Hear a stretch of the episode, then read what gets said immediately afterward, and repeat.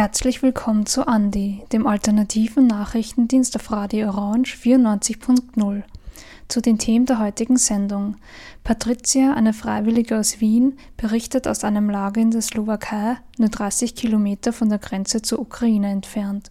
Die Frage nach einer grünen und gerechten Zukunft der Landwirtschaft wurde von Global 2000 bei ihrer Tagung Meinte Gap diskutiert. Unter dem Motto Es reicht rufen die GPA und private Kindergärten zu einer öffentlichen Betriebsversammlung auf. Abschließend hören Sie die Kurznachrichten.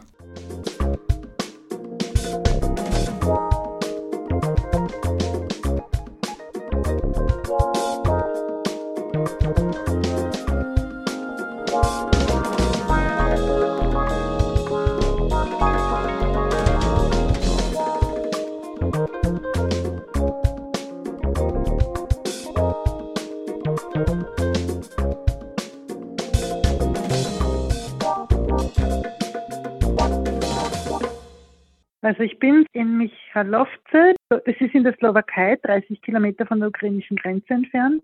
Berichtet Patricia, eine Freiwillige, die seit einigen Tagen an der Grenze von der Slowakei zur Ukraine arbeitet. Margit Wolfsberger hat mit ihr am 24. März ein Telefoninterview geführt. Es gibt einen Grenzübergang, der an sich nicht klein ist, weil gleich gegenüber an der ukrainischen Grenze die Stadt Uschogrod ist, die ich glaube, über 100.000 Einwohner hat. Und die Leute, die hier rüberkommen, an der Grenze werden dann eben im Bus nach Michalovce gebracht in dieses Empfangs, äh, in diesen Hotspot heißt das ja, Ankunftscamp. Und da bin ich jetzt, den, war ich heute, gestern und heute als Freiwillige im Einsatz. Und was sind das für Leute, die da kommen? Also von welchen Gebieten, aus welchen Gebieten kommen die aus der Ukraine? Also die Orte, die ich bis jetzt gehört habe, waren nur Kharkiv und Kiew. Und andere Orte, die ich nicht kenne, wo ich nicht weiß, wo die sind.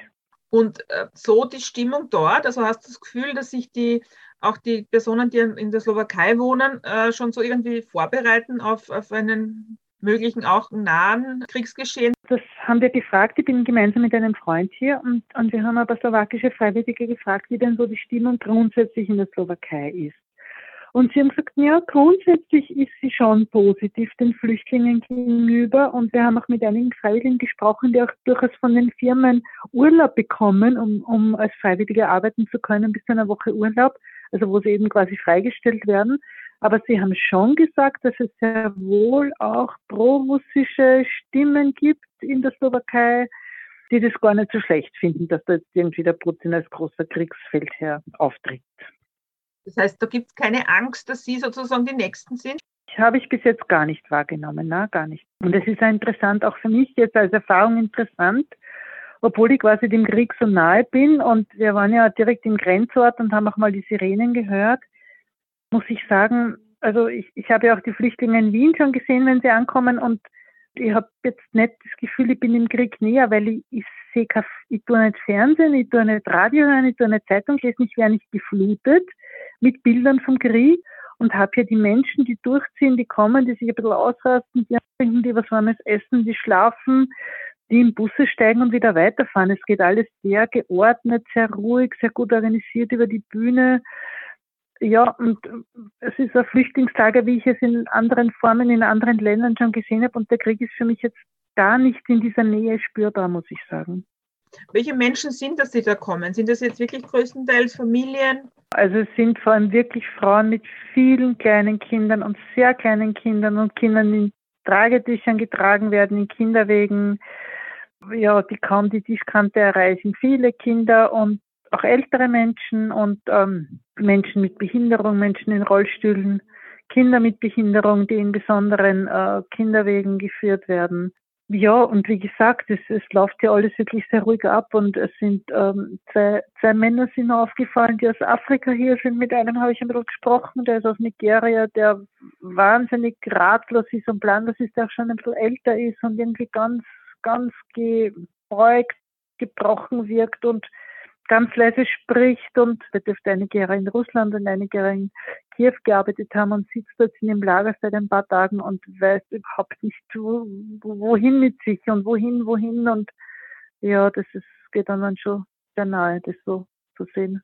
Und die anderen, die sozusagen, wo du gesagt hast, die so mit Bussen weggebracht werden. Weiß man da wohin? Also bleiben die quasi in der Slowakei eher, weil sie hoffen, dass sie bald zurück können oder gehen die doch weiter? Also Nein, die, die hier, also die, die hier in Busse steigen, die, was ich so mitbekomme, die fahren Richtung Deutschland. Heute war, heute war ein Bus zum Beispiel aus Wien hier, ein Doppeldeckerbus, das, der hat dann irgendwie geglaubt, der kann rüberfahren nach Uschgrad, weil es wird ihm erzählt, dass Uschgrad schon komplett voll ist mit Flüchtlingen und aus allen Nähten platzt und er dachte, dass er rüberfahren kann, die Leute holen dass die zu Fuß über die Grenze gehen müssen und dass er sie nach der Grenze quasi wieder zusammensammeln kann. Das ging dann aber nicht und es war gerade irgendwie sehr ruhig im Lager und es hätten sich nur 20 Personen gefunden, die fahren. Er war ein bisschen frustriert und dann war es aber so, dass er kurz bevor er dann losgefahren wäre, kamen zwei Busse direkt von der Grenze und da sind dann viele Leute direkt von diesem Bus in den Wiener Bus umgestiegen, haben sich da nicht einmal, nicht einmal registriert, gar, gar nichts. Und es ist ihm dann wirklich gelungen, den Bus voll zu kriegen und er ist dann abgerauscht um vier am Nachmittag und hat gemeint, ja, Mitternacht ist er in Wien und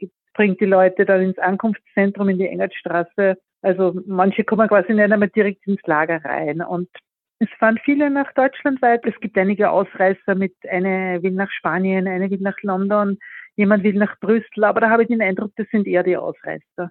Kannst du sie dann die zahlenmäßig abschätzen, wie viele Personen da am Tag durchkommen? Ich würde sagen, drei bis 400 würde ich sagen pro Tag. Aber es, es, es dürfte viel, viel, viel weniger sein, als es eben noch war. Es dürfte, also Sie sagen auch zu uns jetzt sozusagen, die erste Welle ist jetzt äh, abgeebbt und jetzt ist sozusagen nicht nur die Ukrainerinnen und Ukrainer, mehr oder weniger die ganze Welt hat sich jetzt nach dem ersten Schock darauf eingestellt, es gibt einen Krieg. Und es gibt da irgendwie auch sehr nach Gerüchte im Lager erzählt, es kommen deswegen so wenig Leute, weil angeblich sie jetzt aufgefordert werden, die Ukraine nicht mehr zu verlassen. Natürlich gibt es viele Gerüchte und man hört dieses und jenes. Aber es dürfte im Vergleich, wie es hier noch vor zwei Wochen war, sehr, sehr viel ruhiger zugehen. Und es hat mir eine Freundin, die in Polen lebt, eine Polin, erzählt, dass es an der Grenze zu Polen auch schon ruhiger werden dürfte. Abschließend, gibt es noch etwas, was man brauchen würde dort in diesem Lager, wo du zum Beispiel bist? Naja, es ist interessant und das ist auch das, was ich jetzt in diesen zwei Tagen noch nicht wirklich so richtig verstanden habe. Es ist einerseits staatlich organisiert und es wird auch wirklich sehr bewacht von Polizei und Soldaten und man darf da irgendwie keinen Schritt ins Lager tun, ohne registriert zu sein. Und gleichzeitig ist so der Bereich, wo ich eingesetzt bin, wo so ein kleines Essenslager angelegt wurde, damit die Leute und vor allem auch die Kinder mit Snacks versorgt werden, das ist immer wieder irrsinnig schnell leer und da wird dann eben Geld gespendet von, von also jetzt war zum Beispiel ein Amerikaner da, der hat einiges an Geld mitgebracht und, und mit diesem Geld wird es dann gekauft. Und, und dann denke ich mir, naja, wenn, wenn das Geld nicht gebracht würde von Privatpersonen, dann gibt es wenig Essen. Also das warme Essen wird, wird schon ausgegeben, aber was man dazwischen braucht, das wird von privaten Leuten gekauft. Gleichzeitig ist es aber staatlich organisiert. Und es dürfte ein bisschen so sein, dass die staatlichen Hilfen da nicht so nachkommen dem ganzen Prozess. Und auf längere Sicht ist schon der Plan, dass das alles komplett staatlich finanziert wird. Aber soweit ist die Organisation nicht. Und äh, ich habe jetzt auch noch nicht unterscheiden können, wie viele Leute hier wirklich hauptberuflich arbeiten. Es sind viele Freiwillige hier. Also es ist an sich gut ausgestattet. Aber ob da irgendjemand hauptberuflich arbeitet, abgesehen von, von der Polizei und von den Menschen, die die Leute hier registrieren, das ist mir nicht ganz klar. Ja, was ich vielleicht noch sagen möchte, und das ähm, finde ich super, dass äh, nebst Schlafen und Essen auch psychologische Hilfe angeboten wird. Also es arbeiten Psychologinnen hier, die mit Dolmetschern durchgehen und Dolmetscherinnen und das wird auch wirklich in Anspruch genommen von den Leuten. Und das finde ich eigentlich sehr super. Mhm. Wollte ich irgendwie noch ergänzen, dass auch daran gedacht wird, dass man die Leute ein bisschen abfängt. Vielen Dank dann. Gut, dann liebe Grüße nach Wien. Ciao, Baba. Soweit ein Bericht aus dem Lager Michachowske an der slowakisch-ukrainischen Grenze. Das Interview mit Patricia, einer Freiwilligen aus Wien, führte Margit Wolfsberger.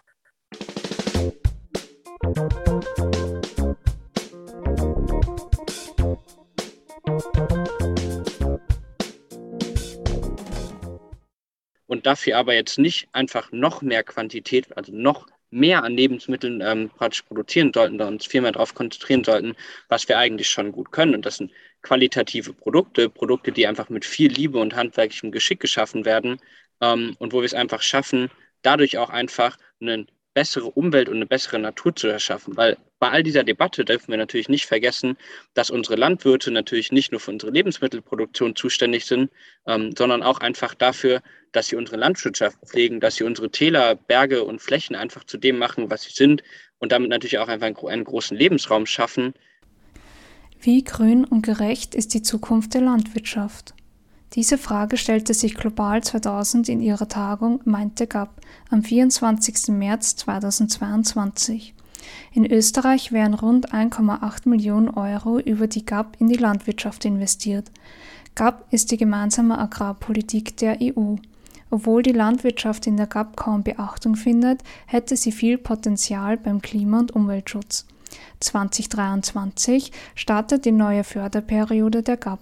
Global 2000 nahm dies zum Anlass, um den GAP-Strategieplan im Hinblick auf die Erreichung der Ziele des Green Deals zu untersuchen. An der Podiumsdiskussion nahmen Ludwig Rummetshofer von der ÖBV, Jean Herzog von Fridays for Future, Xenia Brandt von der Arbeitsgemeinschaft Bäuerliche Landwirtschaft und Thomas Lindenthal von der BOKU teil. Moderiert wurde von Gerlinde Pölsler, Journalistin bei Falter. Die Diskussionen standen unter dem Schleier des Ukraine-Konflikts. Themen wie Abhängigkeit und Lebensmittelknappheit spielen selbst in der Landwirtschaft eine Rolle. Xenia Brandt baut zur Veranschaulichung eine Brücke zu den derzeitig steigenden Benzinkosten. Nur, ich möchte mal ein Beispiel sagen, ein Betrieb bei mir in der Nähe, ähm, diese, die haben so grob überschlagen, dass sich durch die Steigerung der, der, der Dieselkosten dieses Jahr ähm, sie Zusatzkosten von 30.000 Euro haben. Ähm, jetzt hat heute Deutschland so ein, ein Energiepaket beschlossen zum Energieausgleich. Wahrscheinlich wird es jetzt deswegen ein bisschen weniger. Aber trotzdem sind das natürlich Kosten, die erstmal da sind und die die eh schon schwierige wirtschaftliche Situation auch erstmal verschärfen. Ähm, da brauchen wir dann auf jeden Fall pragmatische Lösungen. Und ja, gerade bei den tierhaltenden Betriebenen ist die wirtschaftliche Situation in Deutschland, ich vermute in Österreich ist es ähnlich, ähm, enorm angespannt. Da sind dann zwar die ähm, Preise in den letzten Wochen auch gestiegen, vor allem für Rindfleisch, aber gleichzeitig ist eben auch die Kostenseite gestiegen, sodass das leider noch nicht so richtig die Lösung ist. Ludwig Rummetshofer betont, dass Ackerbetriebe von den steigenden Dieselpreisen betroffen sind. Biologische Betriebe hätten jedoch gegenüber konventionellen insofern einen Vorteil, da sie von den steigenden Kosten für Pestizide und Düngemittel ausgeschlossen sind. Das volle Ausmaß des Ukraine-Konflikts auf die Landwirtschaft wird sich jedoch erst in den nächsten Monaten zeigen. Was Herr Rummelshofer jedoch bereits jetzt aufs schärfste kritisiert, ist das System der landwirtschaftlichen Produktion.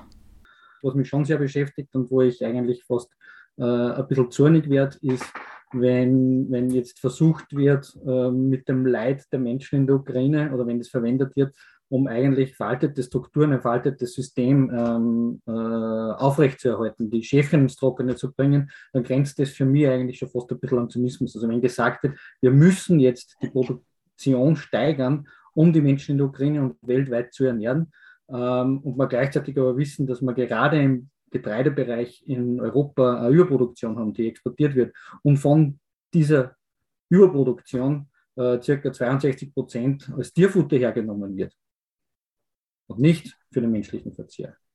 Dann gäbe es da ganz klare Stellschrauben, wo wir einfach ähm, äh, unser System verändern könnten und dadurch keine Hungersnöte hätten. Oder dazu braucht es einen politischen Willen. Aber solange die, äh, die landwirtschaftliche Urproduktion, sage ich jetzt einmal, ähm, als Melkkuh der vor- und nachgelagerten Bereiche gesehen wird, und da ganz im Speziellen jetzt, sage ich mal, in der, in der, in der Fleischindustrie, die ja ganz gutes Geld damit verdient, wird es schwer sein, ähm, da die politischen Rahmenbedingungen auch wirklich in der Tiefe, also radikal zu verändern, um ähm, äh, diese Probleme nicht zu haben. Bekanntlich tragen Krisen oftmals auch Potenzial mit sich. Thomas Lindenthal stellt fest, dass die Chance für eine Änderung des landwirtschaftlichen Systems gekommen ist. Prinzipiell ist es ja so, dass steigende Energiepreise den Nachhaltigkeitsforscher eigentlich freuen. Oder das klingt natürlich auch ein bisschen zynisch. Und jetzt ist eben dann die Frage, wohin geht das System? Oder geht man, fährt man dann eben Atomkraftwerke noch stärker hoch? Äh, baut man noch mehr eben ähm, Energiepflanzen an? was, also wie schaut die Energiewende in Anführungszeichen dann aus, wenn eine Krise kommt? Und genauso auch in der Ernährung. Ja, also wird, äh, passiert es eben, es ist eben eben auch schon angesprochen worden, dass, dass es eben zu einer weiteren Intensivierung kommt und einer Beibehaltung von ausbeuterischen Ernährungsstilen, weil ausbeuterisch ist es ja nicht nur im Kontext mit dem Boden, sondern auch eben was, was den globalen Süden anbelangt und was die Tropenwälder betrifft. Oder passiert da eben jetzt eine, eine Umkehrung? Und ich glaube, äh, die Veranstaltung heute ist da ganz, ganz wichtig, dass so quasi eben auch das Bewusstsein weitergetragen wird, dass es eine Wende braucht. Gerade jetzt in der Krise, aber eben auch jetzt im Kontext mit Klimakrise, Biodiversitätskrise und auch einer Zukunft, zukünftigen ähm, Bodenfruchtbarkeits- und Bodenverfügbarkeitskrise. Man darf ja auch nicht vergessen, dass Österreich Europameister im Bodenversiegeln versiegeln ist. Also es man so quasi von ganz verschiedenen Seiten oder eben wenn Sie an die Bodenerosion denken und an die ähm, Probleme mit der Bodenfruchtbarkeit, es man von verschiedenen Seiten her eben Challenges, in der Nachhaltigkeitsforschung redet man auch von Grand Challenges. Und jetzt haben wir eben noch äh, eben diese, diese schreckliche weltpolitische Krise, die da dazu kommt. Die Knappheit an Rohstoffen und Lebensmitteln sowie die steigenden Kosten dafür rücken die Frage nach der sozialen Gerechtigkeit in den Mittelpunkt.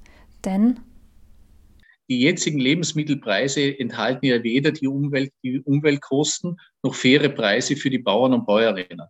Also wenn ein Hühnerhaxel billiger ist wie ein Parkschein äh, fallweise, dann hat es ja nichts mit einer nachhaltigen Ernährung, auch nicht mit einer fairen Ernährung zu tun. Das heißt, wenn Lebensmittelpreise ihre Warenkosten eben und eben auch sozial gerechte Kosten inkludieren müssen, dann müssen sie auch steigen. Nur das Problem ist, die Mieten sind so hoch. Ja, also wir kommen da immer wieder auf diese Frage dann, wofür gibt eine Gesellschaft Geld aus? Die Lebensmittelknappheit in Ländern wie Ägypten oder Somalia befeuern das Argument, man müsse in Weizenanbau investieren, um Hunger und Armut in anderen Ländern abzufangen. Die Runde am Podiumstisch war sich jedoch einig, dass auf struktureller Ebene anzusetzen ist. Damit ist ein gerechter Zugang zu Wasser, Land, Saatgut und Bildung gemeint. Denn die ökologische Krise geht ungeachtet anderer Konflikte weiter und soll langfristig und zukunftsorientiert bewältigt werden. Der Green Deal sieht eine Steigerung der biologischen Landwirtschaft vor. Nun wird behauptet, dass dies kurzfristig niedrigere Erträge pro Quadratmeter Fläche bringen würde und dies zurzeit nicht leistbar wäre. Lindenthaler argumentiert. Wir müssen einerseits einmal in der Landwirtschaft äh, stabile, ähm, äh, stabile agrarökologische Bedingungen schaffen. Und andererseits, und das wäre jetzt auch die ganz große Chance, gerade auch weil die Nahrungsmittelpreise steigen, eben eine gesunde und nachhaltige Ernährung zu etablieren. Und gesund wird eben weit, weit weniger Flächen benötigen, wie wir gegenwärtig brauchen. Es ist schon gesagt worden, wegen den Flächen, die wir für die Futtermittel brauchen. Und ein wichtiger Punkt auch, dass wir viel weniger Lebensmittel wegschmeißen könnten, wenn wir achtsamer damit umgingen, weil sie teurer werden. Neben Lebensmittelverschwendung sollte auch die Frage nach der Verteilung gestellt werden. Beispielsweise sind zwei Drittel der Getreideproduktion und 70 Prozent der Ölsaate in der EU für Tierfutter bestimmt. Herr Rummetshofer erinnert daran, sich zu fragen, wer ist überhaupt daran interessiert, mehr zu produzieren und wer profitiert davon. Weiter sagt er. Aber was für Möglichkeiten haben wir darüber hinaus, ähm, äh, Lebensmittel zur Verfügung zu stellen? Und da, da gäbe es einige, aber die beinhalten alle eine grundlegende Veränderung unseres momentanen Ernährungs- und Landwirtschaftssystems. Und da, dafür braucht es eben den politischen Willen. Und dieser politische Wille, glaube ich, ähm, kann nur dadurch zustande kommen, dass wir als Gesellschaft, die Bauern und Bäuerinnen, aber auch die Konsumentinnen gemeinsam uns Gedanken darüber machen, wie eben genau bei dieser Veranstaltung hier, und auf Basis dessen ähm, äh, für uns definieren, wo die Reise hingehen soll. Und das ist, glaube ich, ja, das braucht aber auch seine Zeit. Die Frage, wie Klimaschutz sozial gerecht gestaltet werden kann, muss daher weiter gestellt und diskutiert werden. Dieser Beitrag wurde von Jana Pickler gestaltet.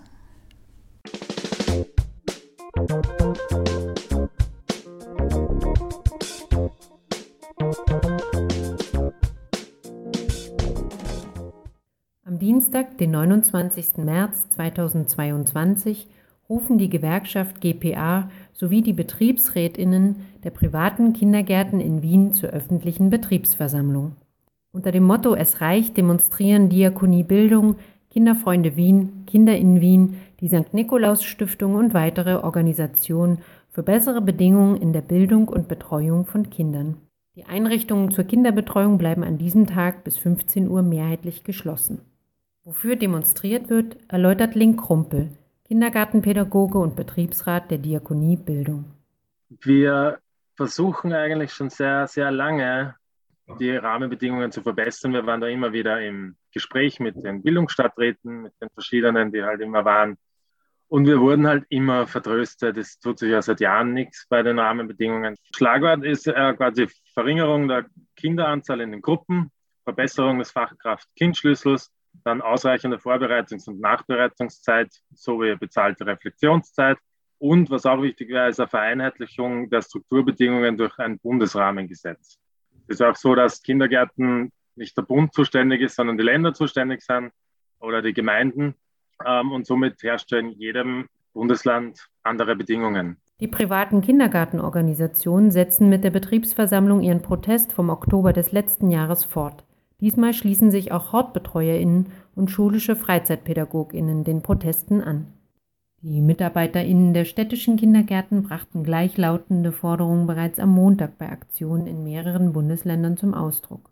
Doch was sind die Probleme? Wenn eine Pädagogin in einer Kindergartengruppe von 25 Kindern nur 10 Minuten aufwendet, um einem Kind individuelle Betreuung zu geben, dann wären es 250 Minuten am Tag, also vier Stunden und zehn Minuten. Und in diesen vier Stunden und zehn Minuten, wenn man das sieht, ist aber noch nichts anderes gemacht. Das heißt, man hat nicht Hallo gesagt, man hat nicht irgendwie ein Bildungsangebot oder sonst was gemacht. Man hat sich in Wirklichkeit nur mit jedem Kind zehn Minuten beschäftigt.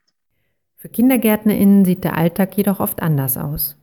Zumeist betreuen eine Pädagogin und eine Assistentin 25 Kinder zwischen drei und sechs Jahren. Neben alltäglichen Verrichtungen wie Essen vorbereiten, die Kinder beim Gang auf die Toilette unterstützen, Streit schlichten oder Unfälle abwenden – bleibe bei der derzeitigen Gruppengröße und dem aktuellen Betreuungsverhältnis wenig Zeit, um individuell auf die Kinder einzugehen. Corona ist nicht schuld an den Rahmenbedingungen. Die waren schon vorher nicht gut. Betont Krumpel von der Diakonie Bildung. Wie reagieren also Eltern auf den Protest? Ist natürlich nicht schön, aber unterstütze ich.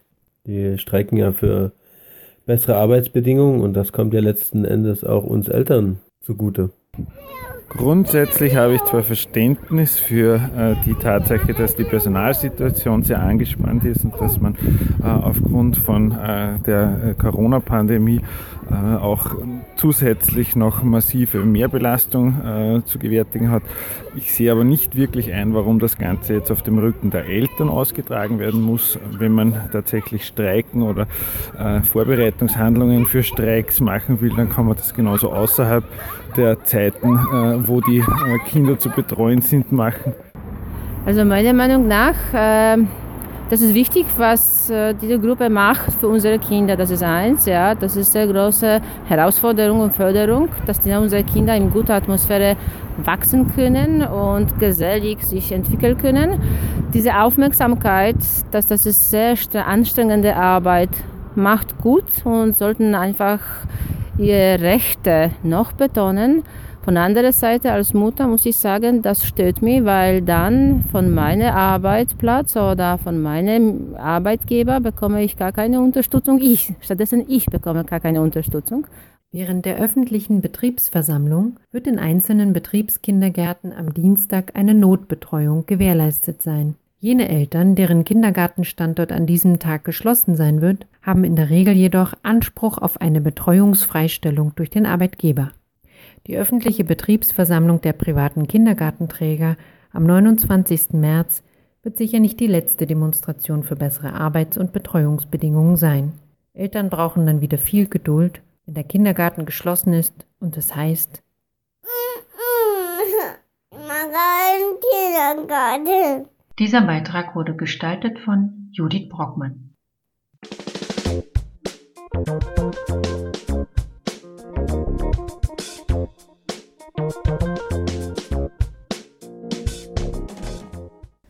Der Krieg in der Ukraine dauert nun schon einen Monat an.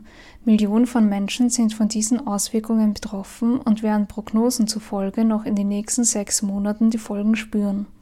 Auch die Bevölkerung in Ost- und Zentralafrika sowie im südlichen Afrika sind besonders betroffen und haben mit Nahrungsmittelknappheit, steigender Inflation und Lebensmittelpreisen zu kämpfen. Die Organisation CARE berichtet, dass Somalia und Kenia aufgrund von Dürreperioden der vergangenen Jahre auf Lebensmittelimporte angewiesen sind. Alleine in Somalia stammen über 90 Prozent der Weizenlieferungen aus Russland und der Ukraine. Die steigenden Preise für Weizen, Öl und Benzin erhöhen die Lebensmittelpreise, denn steigende Treibstoffkosten erschweren die Lieferung und erhöhen zusätzlich die Preise für Nahrungsmittel. Ebenso stark betroffen von den Auswirkungen des Konflikts ist die Demokratische Republik Kongo. Mit einer Bevölkerung, wo drei Viertel aller Menschen unterhalb der Armutsgrenze leben, kämpft das Land mit einer der größten Hungersnöten der Welt. Die FIFA WM 2022 in Katar sorgte vergangenes Jahr bei den Qualifikationsspielen für viel Aufmerksamkeit denn die Weltmeisterschaft im Gastland lastet schwer auf den Schultern von Arbeitsmigrantinnen. Andi berichtete bereits über die schlechten Menschenrechtssituation. Obwohl Katar Reformen versprach, zeigt Amnesty International erneut Ausbeutung der ArbeitsmigrantInnen auf. 95 Prozent der Arbeitskräfte stammen aus Asien und Afrika. Rund 20.000 davon arbeiten auf der WM-Baustelle. Sie bauen Stadien, Straßen, U-Bahnen und bewirten danach Spieler und Fans in der Gastronomie und Hotellerie. ArbeitsmigrantInnen werden gezwungen, bis zur völligen Erschöpfung zu arbeiten. Viele von ihnen werden ihre Gehälter nicht ausgezahlt. ArbeitgeberInnen hindern sie an einem Jobwechsel. Ebenso ist der Beitritt einer Gewerkschaft untersagt. ArbeitsmigrantInnen können sich somit nicht gemeinsam für bessere Arbeitsbedingungen einsetzen. Frauen werden dabei häufig als Haushaltshilfen vermittelt. Da in Katar Hausangestellte nicht als Menschen, sondern Besitz gelten, sind Frauen schwerer Gewalt ausgesetzt. Hinzu kommt eine hohe Zahl an ungeklärten Todesfällen. Amnesty International schätzt, dass 70 Prozent der Todesfälle von ArbeitsmigrantInnen ungeklärt sind. Die Organisation fordert daher eine Umsetzung der angekündigten Reform zum Schutz der ArbeitsmigrantInnen sowie die Abschaffung des Kafala-Sponsorensystems. Denn dieses System schafft ein Abhängigkeitsverhältnis zwischen SponsorInnen und ArbeitnehmerInnen, in welchem sich ArbeitsmigrantInnen nicht gegen Ausbeutung und Misshandlung wehren können. Amnesty International spricht sich deutlich gegen einen Boykott der WM 2022 in Katar aus denn das Sportevent soll ein Anlass sein, um auf Menschenrechtsverletzungen aufmerksam zu machen und eine Verbesserung zu erzielen. Die Kurznachrichten stellte Jana Pichler zusammen.